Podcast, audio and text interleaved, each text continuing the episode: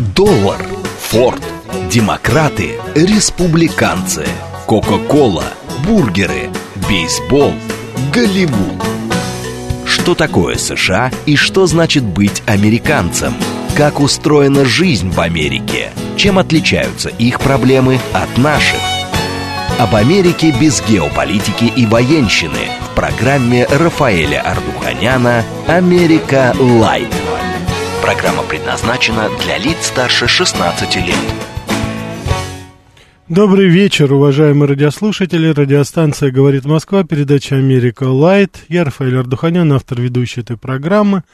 Как сегодня я анонсировал в утренней передаче «Револьвер», сегодня мы с вами поговорим о знаковых, известных судебных делах, которые, ну, буквально потрясли в свое время Америку и оказали очень существенное влияние в целом на жизнь, жизнеустройство Соединенных Штатов Америки.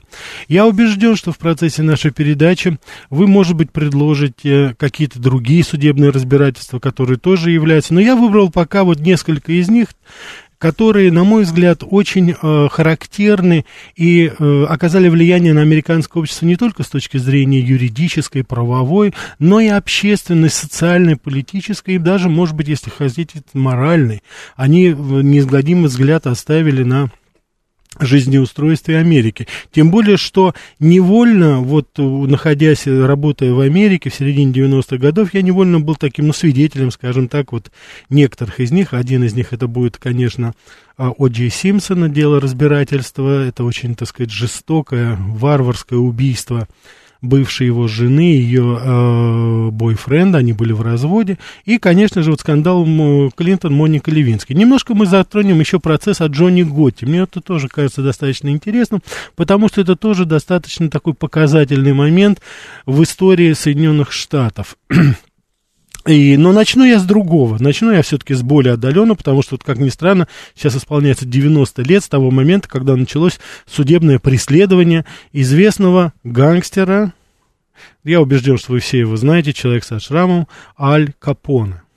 Именно вот в конце 31 начале 32 годов, когда а, Каль Капоне был признан виновным в уклонении от уплаты налогов. Как вы знаете, что это человек, который был повинен в убийстве а, десятков людей, десятков, причем лично, так сказать, исполнял и приносил приговор и исполнял его. Тем не менее, вот он отправился за решетку по обвинению в неуплате налогов. Это, безусловно, этот приговор стал началом конца Капоне.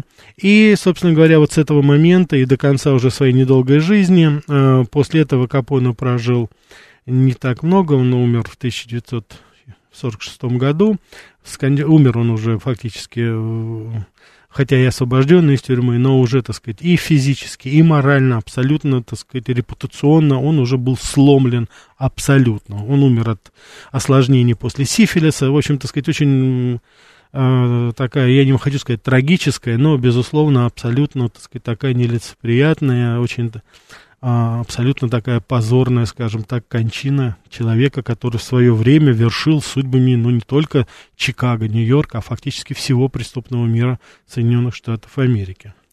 Вот. Сегодня принято считать, что отправка Капона в тюрьму за неуплату налогов это какой-то трюк правительства Герберта Гувера на тот момент. 31 год, как вы сами понимаете, это э, такая эра, что они не смогли его обвинить во всем другом. Но на самом деле я думаю, что... То есть, ну, это действительно, его не могли поймать, допустим, на каких-то других деяниях, потому что каждый раз он был, э, уходил, так сказать, от э, преследования. И, естественно, так сказать, все, что он делал, он делал это через своих посредников. Вот. Но это был тот самый случай, когда вот э, правительство Америки, особенно это уже, потому что это уже правительство Рузвельта занималось, что называется, добиванием его. Это был тот самый случай, когда правительство сказало, все достаточно, и собственно говоря, приняла вот это, так сказать, стала заниматься тем, чем должно заниматься правительство, оно стало наводить порядок внутри страны. Я хочу вам напомнить, что 28 29-33 э, год, это Великая депрессия, то есть и жизнь и так была достаточно сложна, и в то же время, когда эти гангстеры разъезжали на шикарных эм, автомобилях, бронированных, сорили деньгами налево-направо, ну, так сказать, политический истеблишмент понял, что с этим надо кончать. И они, собственно говоря, его, что называется, и кончили, вот, в буквальном смысле. Я убежден, что многие из вас в той или иной степени соприкасались с этой а, с этим делом, смотря фильмы, допустим, вот «Неприкасаемые» были, очень много, огромное количество фильмов было, играли и Роберт Де Ниро, играл очень много актеров, тот из вас, кто смотрел так называемую «Подпольную империю», очень хороший сериал, они тоже там видели персонаж. Аль Капон, он присутствовал везде, потому что говорить о жизни до военной Америки без Аль Капона это бессмысленно, причем не только криминальная жизнь, а и в целом, потому что он был везде, что называется, в тот момент. Но это было начало того, когда правительство, государство стало бороться с преступностью. И вот я провожу параллель, потому что, видите, как ни странно, 90 лет тому назад Аль Капоне, а дело в том, что в 92 году, в 1992 году, это как раз был мой приезд уже в Америку, я уже был там, как раз в этот момент в Нью-Йорке арестовывается Джон Готти. Это руководитель, э, предводитель клана Гамбина, самое, что называется, известное, безусловно, я убежден, что вы все слышали эту фамилию, он был руководитель этого клана Гамбина, Джон Локи такой тефлоновый дон, как его называли, потому что к нему ничего не прилипало, он выходил сухим. Три раза его пытались обвинить, и тем не менее он выходил, так сказать, всегда сухим из воды, но 1992 год, то есть 30 лет тому назад, это стало для него роковым. Почему? Потому что его заместитель, так называемый андербосс Сэмми Гравана, предал своего шефа предал своего шефа, и э, Джон Готти угодил за решетку, где точно так же, как и Аль Капоне, он фактически, так сказать, ну, его там сгноили. Через 10 лет он получил, естественно, пожизненно. Через 10 лет, в 2002 году, то есть ровно 20 лет тому назад, Джон Готти умер в тюрьме. А, вот. И что я здесь хочу сказать? Почему Джон Готти, вот я выделяю это, так сказать, дело и говорю вот о том, что это достаточно такая, знаете, а, сакраментальная и очень такая знаковая, скажем, это знаковое дело. Потому что фактически, по мнению очень многих специалистов, это был как раз конец Козы Ностры в Америке. Коза Ностра, итальянская мафия, сицилийская мафия прекратила свое фактически существование вот в том объеме, в той форме, в какой она была до этого. Это уже такая поминальная песня. Причем самое интересное, что ну, последний гвоздь в крышку гроба Коза Ностры вбил никто иной, уже известный вам персонаж, я убежден, это Рудольф Джулиани, бывший мэр Нью-Йорка. В тот момент, в начале 90-х, он был генеральным прокурором. Причем это была такая личная история его, он рассказывал очень много. И его отец был э, обыкновенный, так сказать, э, пиццерийщик, скажем так, в Бруклине. Вот, выпекал. То есть это вот та самая итальянская часть э, диаспоры, которая не была криминальной. Они работали. И они страдали вот от этих вот а, так сказать, а, а, страдали от вот этих всех криминальных семей, которые с них нещадно занимались рэкетом, грабили этих людей. И Рудольф Джулианин рассказывал, что у него с детства, когда он видел, как унижают его отца, как заставляют его те копейки, которые они зарабатывали, работая ночью, не покладая рук, и когда эти холеные ребята приезжали на своих кадиллаках и забирали последние копейки, он тогда поклялся, что он это отомстил. И вы знаете, он это сделал. Он это сделал. Он, ну, под его руководством, конечно, они добили в конце концов. Я хочу сказать, что я прекрасно помню Рудольфа Джулиани, когда он был а, мэром Нью-Йорка. Это было самое безопасное время для нью-йоркцев. Это было время, когда Нью-Йорк действительно расцвел. Это было то время, когда нью-йоркцы не боялись выходить, гулять повсеместно, так сказать, где угодно. И не только на Манхэттене, не только в это. Потому что везде были полицейские, везде был порядок, везде следили за этим. Агенты под прикрытием, в гражданской одежде, они абсолютно все контролировали. Город был под контролем. После того, когда Джулиани ушел, еще немножко с Блумбергом мэром продержалась, но потом сейчас, конечно, уже Нью-Йорк не узнать. Почему? Потому что в место пусто не бывает. На место Коза Ностры пришли этнические группы, латиносы и негритянские. И, конечно, сейчас все это уже началось и продолжается в совершенно другой форме. И, собственно говоря, вот тот, кто из вас посмотрел, на мой взгляд, очень хороший фильм Джон Готти с Арман Массанте, очень, он такой достаточно документальный. Вот этот фильм как раз и начинается с того, что Джон Готти, сидя в тюрьме, отбывая свой пожизненный срок, он говорит своему сподвижнику, что они еще вспомнят Коза Ностру, они еще вспомнят этих джен, то есть как они это делали, то есть там были какие-то правила, какие-то принципы, там наркотиками нельзя было торговать, там, допустим, понимаете, они пресекали это все, считали это грязным бизнесом. Вот. Сейчас, конечно, уже всех этих кодексов все это ушло. Сейчас это банды, банды, которые сами не знают, они появляются неожиданно, исчезают, кровь и вот эта уличная преступность, она, конечно, расцвела. Поэтому вот посмотрите, вот этот период от Аль Капоне до Джона Готти прошло, так сказать, достаточно всего лишь 60 лет, когда, собственно говоря, вот этот вот отрезок, он включал и Вторую мировую войну, когда э, так сказать, вот эта организованная преступность в той форме, как, как, как мы ее называем, да, вот эта Коза Ностра, она прекратила свое существование как какой-то такой, знаете, всеамериканский фактор. Безусловно, еще есть там какие-то преступники, но это уже совершенно другое, потому что как только появляется какой-то там руководитель семьи очередной, он моментально садится за решетку, потому что уже есть законы, которые позволяют а, ни за что, только за одну принадлежность криминальному сообществу сажать за решетку. И я могу сказать, что сын Джона Готти пытался как бы возглавить, а, так сказать, эту семью, но у него это не получилось, потому что ему дали понять, что он сразу отправится на пожизненно, а там федеральная, э, федеральная а, преступление это от 10 лет и выше, там меньше 10 лет просто не бывает.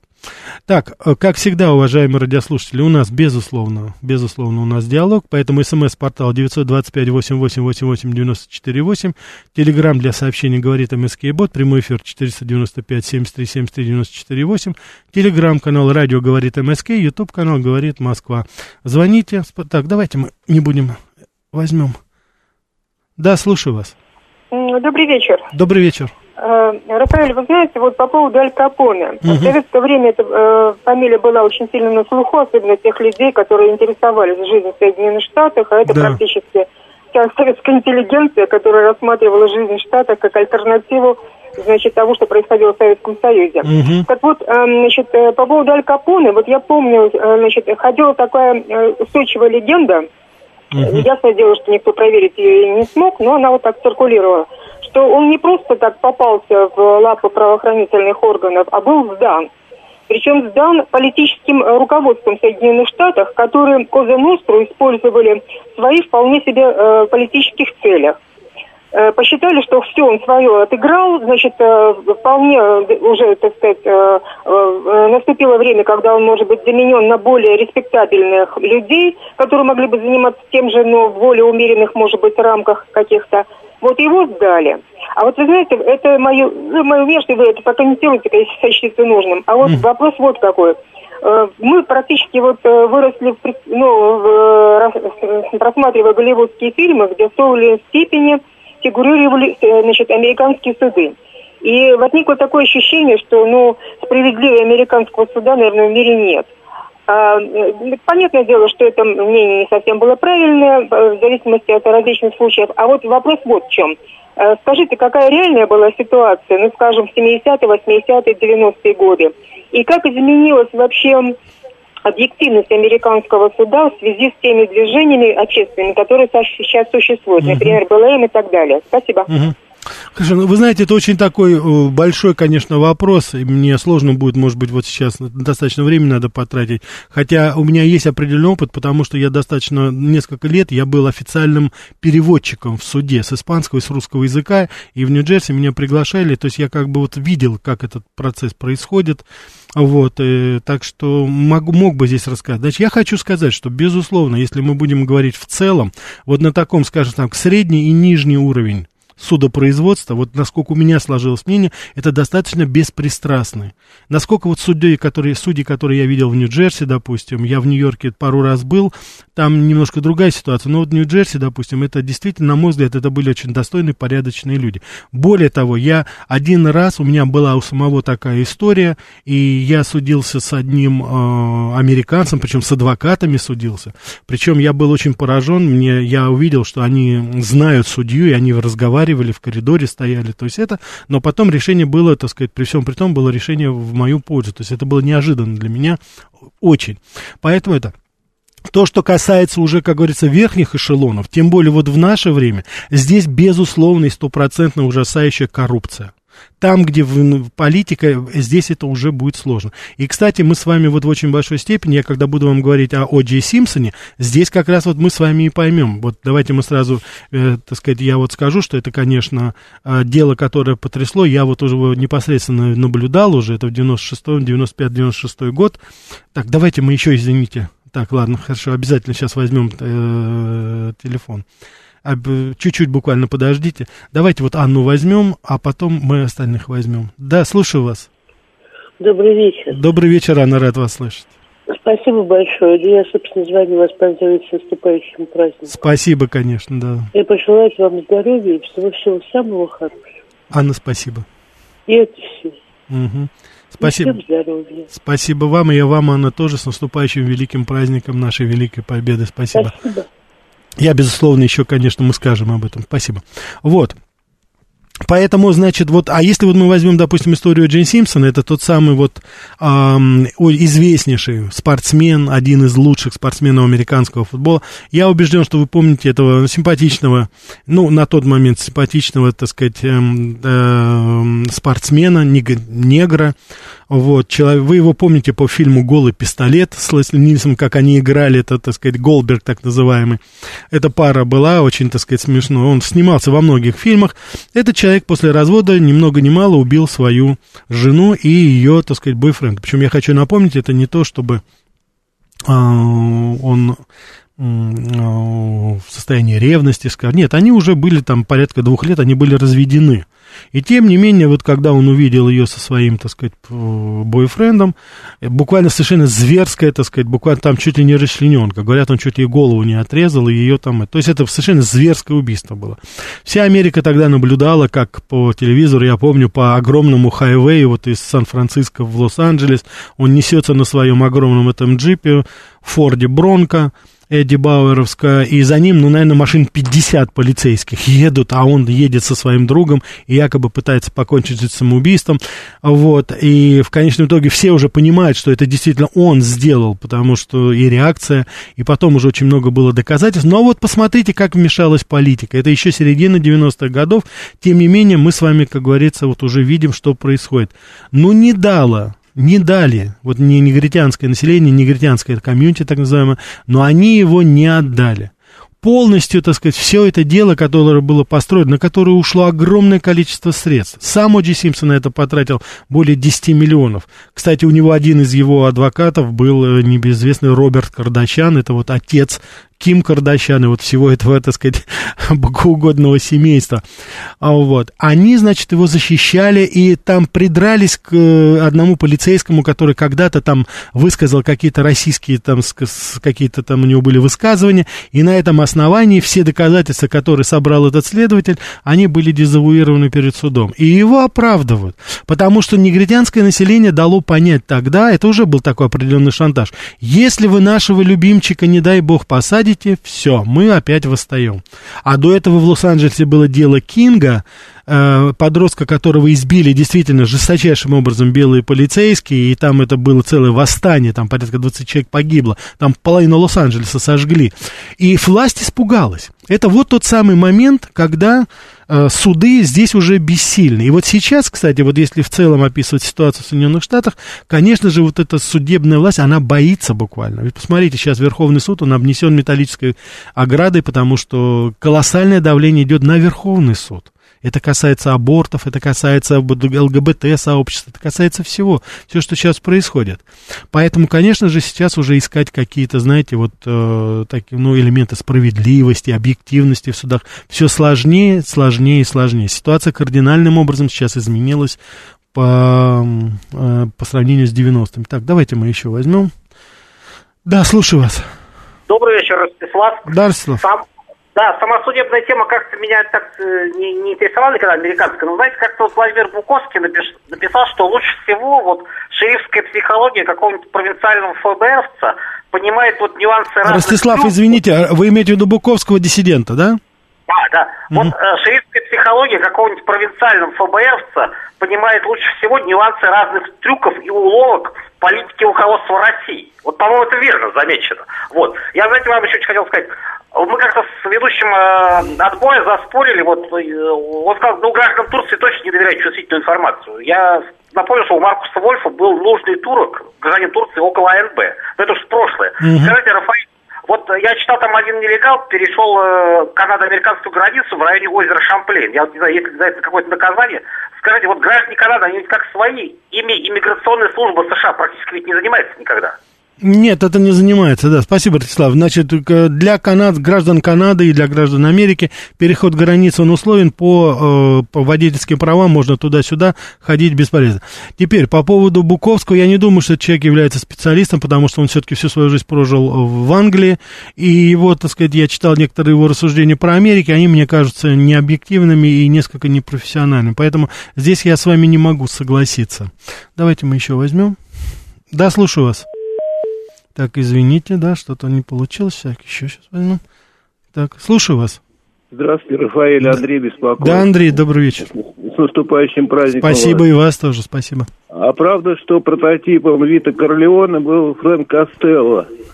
Нет, я понял, нет, это собирательный образ, Коппола говорил об этом да, спасибо, Андрей. Значит, нет, это собирательный образ был.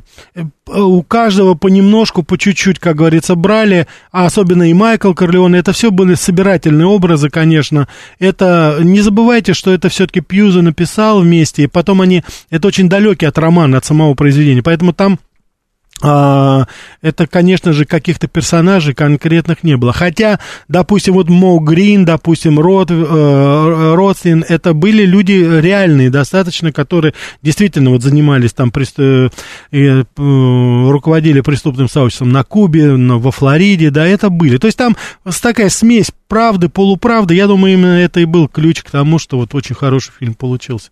Давайте мы еще возьмем. Да, слушаю вас. Так, это что-то не получается у нас этот телефон почему-то. Давайте мы. Да, еще слушаю вас. Алло. Да.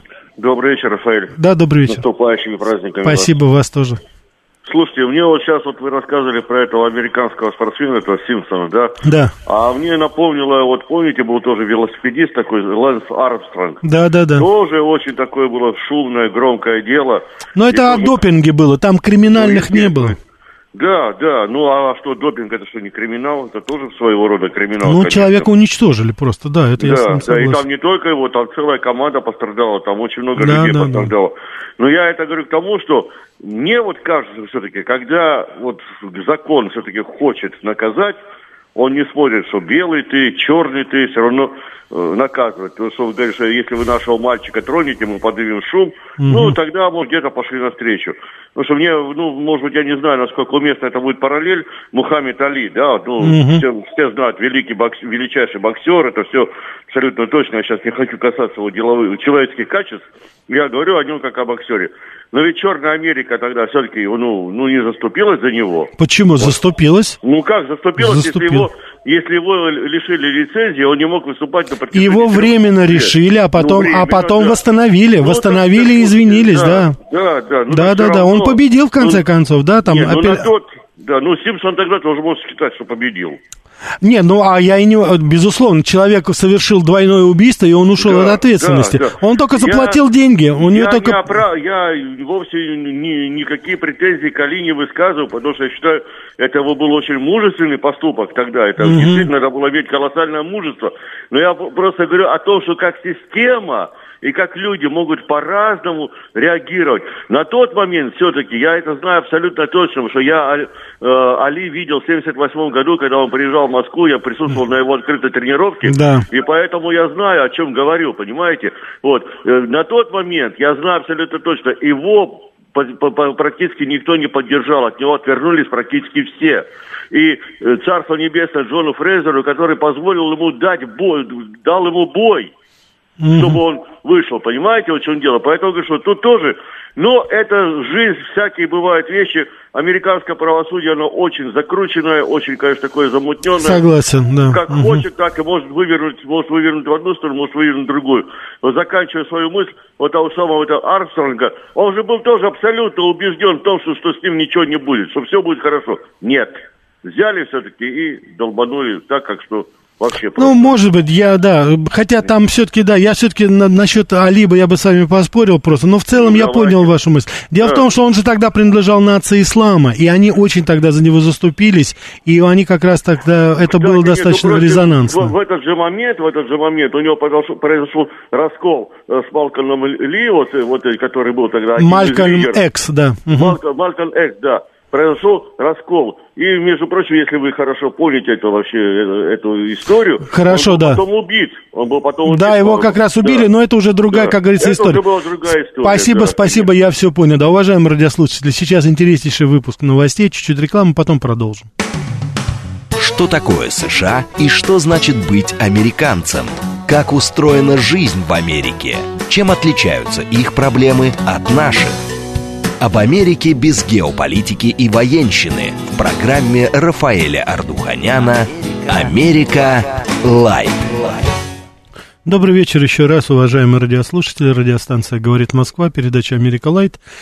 Меня зовут Рафаэль Ардуханян, я автор и ведущий этой передачи. Сегодня мы с вами говорим о громких судебных разбирательствах, судебных делах в Соединенных Штатах Америки, которые, с моей точки зрения, оказали очень большое, сильное влияние не только на правовые аспекты жизни американского общества, но и вообще-то на другие тоже. И на социальные, и на политические, и на моральные даже. Мы с вами говорили о деле э, затру, начали, вернее, с дела Аль Капона, человека, которого посадили за то, что он не уплатил налоги всего лишь. Да, вот почти 90 лет прошло. Затронули тему Джей Симпсона. Это уже такая, знаете, конечно, расовая окраска, когда а, фактически э, жюри и э, присяжные и суд, они побоялись его побоялись его посадить. Причем я прекрасно помню показания вот после этого интервью некоторых членов жюри, э, ну, это присяжного, да, присяжных, и мне вот э, было очень странно это, конечно, слышать, но тогда вся Америка была шокирована, собственно говоря, вот в вопросах некомпетентности, потому что э, там было доказано, что кровь убитых вот Николь Браун и, э, и ее, так сказать, Рона Голберга, ее, как говорится, бойфренда, кровь эта, она была найдена на э, одежде О'Джи Симпсона, в которого ее арестовали. То есть кровь убиенных людей, она была на нем. И анализ ДНК показал полную идентичность этого. И вы знаете, вот когда спрашивали, э, а это была, так сказать, негритянка молодая, там две женщины были негритянки, которые, я так понимаю, сыграли существенную роль в этом, когда им сказали, как вы могли вынести оправдательный приговор, когда анализ ДНК показал, что кровь на одежде была кровь жертв. И вы знаете, эти члены жюри сказали, вы знаете, а мы вообще не понимаем, что такое ДНК, и не знаем, что это такое. И вообще мы не понимаем, что это за анализ. Вот так вот было все это сказано и преподнесено. И Америка, причем самое интересное, что 58%, я уже не говорю о белом населении, 58% по опросам негритянского населения Америки в тот момент, оно было абсолютно убеждено, что Оди Симпсон, именно он убил свою бывшую жену и ее любовника. Вот. Но, тем не менее, вот я еще раз хочу показать, вот мы с вами сейчас говорим о определенной ангажированности, вот Black Lives Matter, вот этим движением мы с вами говорим, что ну, сейчас, посмотрите, эти люди ходят, грабят, там, я не знаю, насилуют, убивают, и им ничего не бывает. Посмотрите, там, отпетые мошенники и убийцы, они выходят под залог спокойно. Вот это начиналось тогда. Вот я считаю, что это началось с этого дела о Джей Симпсона, когда правосудие, страна в силу определенных обстоятельств, а это было, я хочу вам напомнить, тот период, когда был скандал Моники Левински, Клинтон, они тогда испугались этого, потому что никогда политическая сила, которые были вот тогда вовлечены они боялись это сделать, они боялись потерять голоса вот негритянского, как говорится, сообщества, которое очень активно политически. И поэтому произошло вот то, что произошло, собственно говоря. Так, а, так, 5816 пишет. Добрый вечер, Рафаэль. Сейчас обязательно будем брать ваши звонки, уважаемые радиослушатели. Добрый, значит, был ли судебный процесс над криминальным дуэтом Бонни и Клайд? Нет, не было. Их просто расстреляли.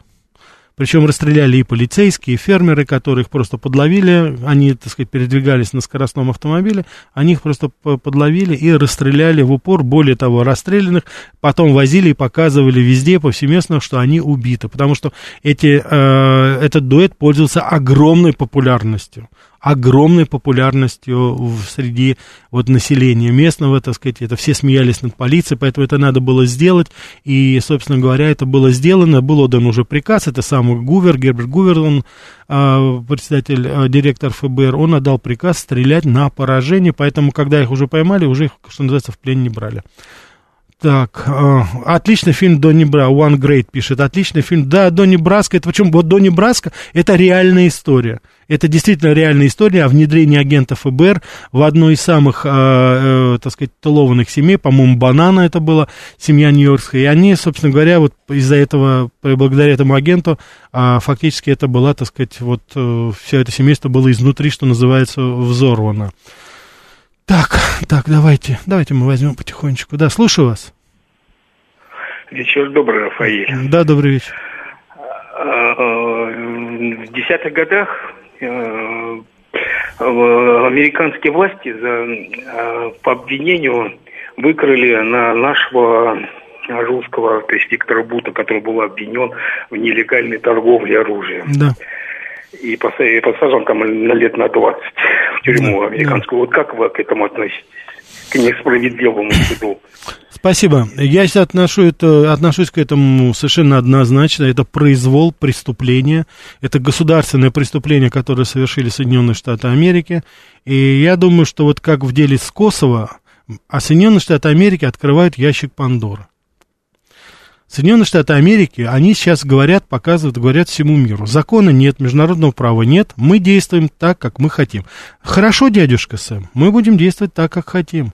Если опыт Косово еще и вас не научил ничему, если вы можете вот так вот, так сказать, без референдума даже, без ничего, отторгать, разрезать по-живому в целое государство, значит и другие страны это будут делать. Всегда. Эта ответка, она всегда прилетит.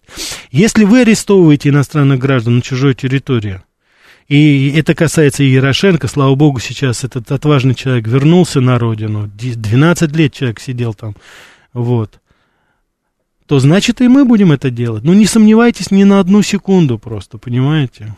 Немножко сейчас оглянемся, так сказать, вот. И посмотрим, так сказать, что будем делать. Это, это начало, это я еще раз говорю, Америка не совсем понимает, что она делает. Это очень грустно. Если вы помните, сегодня как раз утром с Евгением Волгиной мы и говорили о том, что мы имеем дело с некомпетентной американской администрацией. Эти люди не понимают, что они делают.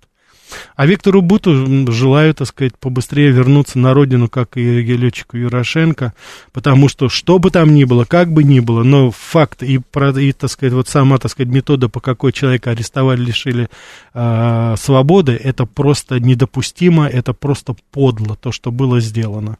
Другое дело, что нам, с другой стороны, нужно все-таки тоже как-то, э, если уж мы едем в какие-то страны, я думаю, что гражданин России должен быть уверен, что там его никакой негодяй ни местные, там, ни американские не арестуют и не заберут по надуманным там или каким-то, так сказать, я не знаю, там другим, может быть, причинам. Поэтому, конечно же, это факт, я считаю, государственного преступления в отношении Бута. Слушаю вас, добрый вечер.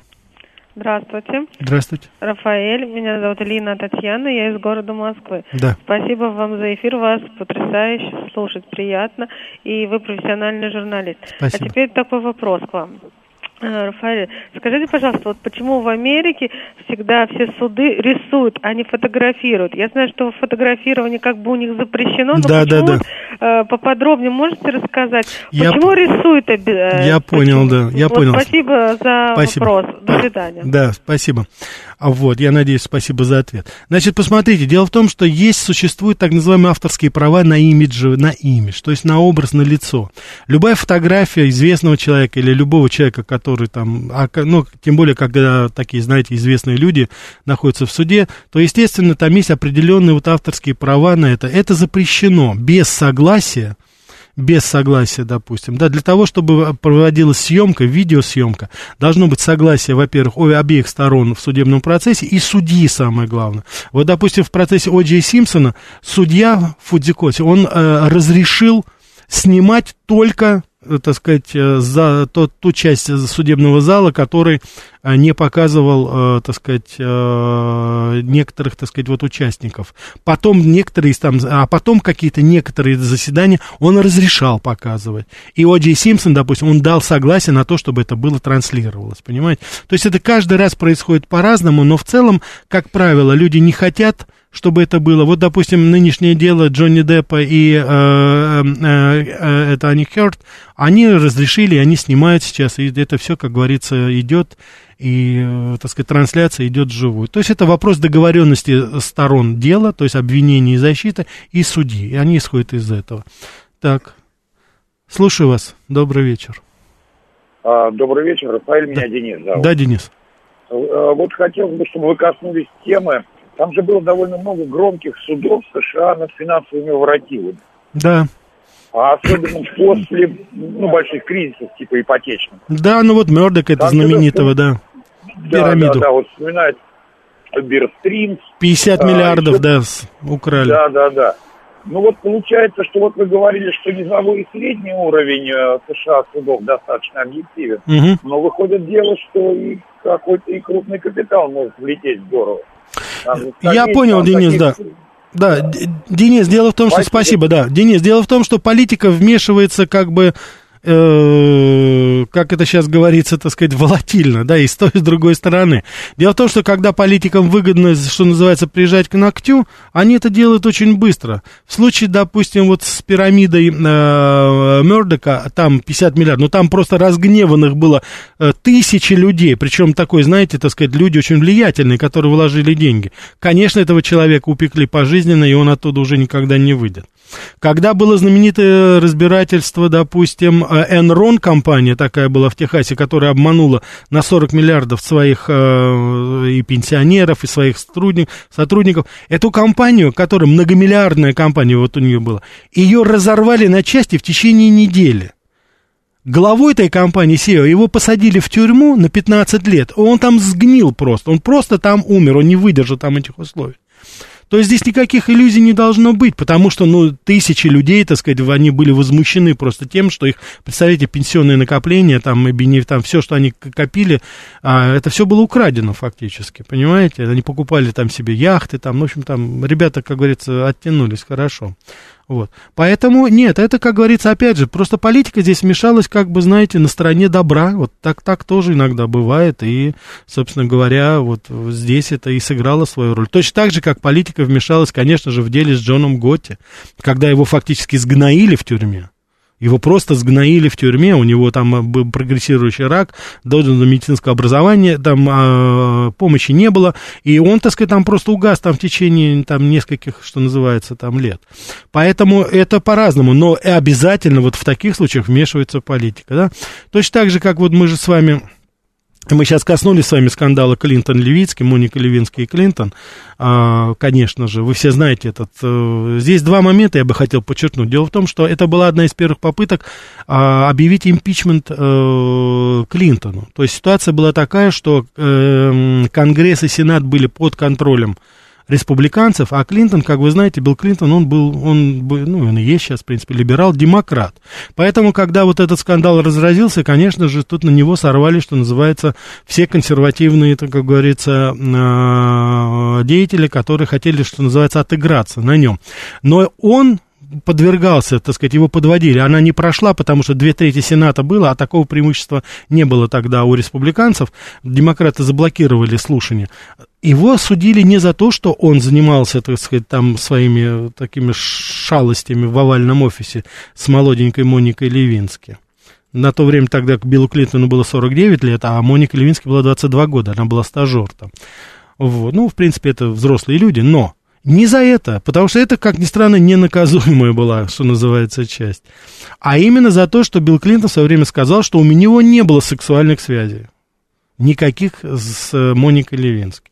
И его, собственно говоря, подвели по то, что он под присягой соврал. Потому что потом он сказал, вы знаете, ну, на самом деле была такая вот особая вот форма орального секса. И когда ему сказали, ну ты же солгал, он говорит, нет, простите, я вот считаю, что вот это не является сексом, да, вот это является что-то другим. И то, как, как мы говорили, включил дурачка, что называю, вы знаете, прокатило. Но я почему это делаю, так сказать, я не хотел бы сейчас, знаете, как говорится, клубнички приносить в это. Мне это здесь на фоне того, что потом происходило, и не в Америке, а совершенно в другой части света. Мы с вами прекрасно знаем, что это было, 98-99 год многие, и я тоже, вот я придерживаюсь такого мнения, что для того, чтобы замять этот скандал, чтобы больше к нему не возвращаться, американцы развязали войну в Югославии. И Югославия, и вот все, что там было связано, это сотни тысяч погибших людей, и под бомбами. Кстати, не только сербов, не только, так сказать, там э, других, так сказать, народов Югославии, а и китайские дипломаты были там убиты во время бомбардировок, разбомбили Америка... китайское консульство там, понимаете? И другие, так сказать, тоже там были, так сказать, и э, граждане других стран, Индии, там в Пакистане тоже погибли как раз в этом, да. Вот все это было сделано для того, чтобы в какой-то степени отвлечь внимание от этого. И то, что сделал Клинтон, начал вот эту войну абсолютно безосновательно на тот момент. Это как раз вот было следствие вот этого дела. Вот посмотрите, каким образом по-разному судебные разбирательства влияют на жизнь Соединенных Штатов. Но посмотрите, каким образом вот это дело повлияло. Потому что я еще, вот я придерживаюсь такого мнения, и есть очень многие, вот Стивен Коэн, э, очень, э, к сожалению, ушедший недавно специалист, они все говорили о том, что, безусловно, все, что было сделано потом, это было сделано в угоду того, чтобы приглушить вот этот, так сказать, резонанс от этого дела. Потому что весь мир смеялся, но умирал со смеху, понимаете? Над теми, э, ну, детским лепетом, который тогда, вот, собственно говоря, Билл Клинтон себе позволил, когда он, ну, считал, я не знаю, себя дурачком считал или считал, что вокруг него дураки, что ли. Но, тем не менее, вот это было вот именно таким образом. Поэтому посмотрите, вот как здесь это все повлияло самым-самым негативным образом. Я, кстати, хочу вам напомнить, я вспомнил, что вот э, касать, э, если касаться дела Аль Капоне, мы все знаем с вами выражение «отмывать деньги». Но это именно вот пошло от Аль Капоне, потому что он через свою жену в Чикаго организовал, потом в Нью-Йорке организовал сеть так называемых ландроматов, то есть это вот этих прачечных. Через эти прачечные, которые были неподконтрольны, тогда это там по 5, по 10 центов, там приходили тысячи людей, стирали свои вещи. Кстати, это э, такое беспрецедентно, потому что в Европе это не было так развито. Но это именно Аль Капоне создал вот эту колоссальную сеть сотен этих прачечных, через которые он действительно отмывал деньги. Потому что те деньги, которые он получал преступным путем, они потом выдавались как прибыль вот от этих прачечных. Никто не мог проконтролировать, сколько там людей приходило, сколько постирало, сколько они этих, так сказать, пятачков там и десятицентовых монеток бросили то в, в эти автоматы огромные, которые были. Так что вот эта вот прачечная отмывка денег, это тоже благодаря у нас, что называется, Аль Капоне, да. Так что вот есть и такое дело еще, да. Поэтому вот э, я не раз говорил, что ситуация, в которую сейчас попали Соединенные Штаты Америки, в очень большой степени, ну, все уже в отместку в этой жизни, потому что вот это абсолютно незаконные действия, особенно вот то, что касается Югославии, они сейчас, собственно говоря, с моей точки зрения, они послужили началом вот такой безнаказанности, которая привела вот к этой фактически коллапсу Америки как сверхдержавы в данный момент. Поэтому, ну, вот так так а, это происходит. Я убежден, что это вот все-таки вернется, это возвращается к тем, кто, собственно говоря, и начал это беззаконие. Я убежден, что это и Ярошенко, и дело Бута, и вот если это бомбежки Югославии, это все вернется. Оно уже частично возвращается. Я думаю, что это именно так и будет. Вот. Так что о, таким образом вот все это развивается. Мы с вами сейчас поговорим поподробнее еще, конечно, об Полтергейском. Давайте мы возьмем, у нас полная линия, я не буду держать. Да, добрый вечер. Э, здравствуйте, Евгений Москва. Да, Евгений. Э, скажите, пожалуйста, а вот э, где-то я читал про Форда, что он скупил все железные дороги и переплавил их. То есть так вот развитие пошло ну, общественного транспорта сторону автомобилей, а не э, в сторону трамвая. Я понял, да, я понял. Это, это, ли, это легенда, спасибо. Это легенда, это не имеет никаких оснований. Тем более, что когда Форд начинал, у него таких денег-то и не было. Конечно, он был талантливый инженер, прежде всего. Так что нет, с этим не метр. 58-16, не поверите, но в начале 2000 в Москве было кафе Бонни и Клайд. Охотно верю, наверняка было. Наверняка было это, да. Так вот, мы с вами подходим сейчас к Уотергейтскому скандалу, потому что это тоже достаточно эпохальное дело. а, это уже здесь, как говорится, и криминал, и политика, все абсолютно замешано было, потому что с этого момента, конечно, вот по мнению многих специалистов, это поражение во Вьетнамской войне, студенческие выступления, еще Уотергейский этот скандал, он, конечно же, подвел тогда Америку, ну, к грани, вот, такой черте, когда уже вопрос о государстве стоял в полном объеме, потому что, ну, невозможно было уже тогда. Общество было расшатано, а, ну, не меньше, чем сейчас. Вот, суть очень простая, очень простая, это в конце концов, она закончилась отставкой президента Ричарда Никсона, но ему не было объявлено, я вот хотел, некоторые специалисты иногда даже говорят ошибочно, импичмент Никсону не был объявлен. Никсон ушел в отставку под угрозой импичмента, когда ему даже его Э, сослуживцы, его, так сказать, соратники сказали, что они не смогут его больше уже поддерживать, а Конгресс тогда руководил демократ Унил, это очень такой патриарх, скажем так, патриарх э, американской политики, и они тогда де, контролировались демократами, они уж тем более выступали против Ричарда Никсона. Вот, значит, что произошло? Это в принципе, Никсон тогда, он противостоял э, демократу МакГоверну. И Никсон тогда, он на второй срок, когда шел, он, у него было преимущество. Вот непонятно, почему, зачем он это сделал. И тем не менее, э, я не знаю, может быть, так сказать, опасаясь, что что-то не получится или еще что-то, тем не менее, как потом выяснилось, с его ведома, с его согласия, значит, некоторые э, члены его избирательной команды, скажем так, они проникли, отель Уотергейт, отсюда и название, это около Вашингтона, Вашингтона, э, в, в самом Вашингтоне это было, да, на окраине его, они проникли в вот эту штаб-квартиру Демократической партии и установили там подслушивающее устройство, и они были пойманы там. Там был один из них, это вот руководитель, один очень его, как говорится, близкий человек, и четыре там были наняты какие-то иммигранты, то есть это были из Латинской Америки, вот, они потом дали, так сказать, признательные тоже показания, что их наняли, в общем, для того, чтобы установить подслушивающее устройство. Самое интересное, что когда этот скандал разразился, э, Никсон все равно победил. В 1972 году он на второй срок, он переизбрался. Причем он переизбрался с потрясающим результатом. У него там порядка 60% за него проголосовало. То есть это вообще непонятно, зачем он это сделал.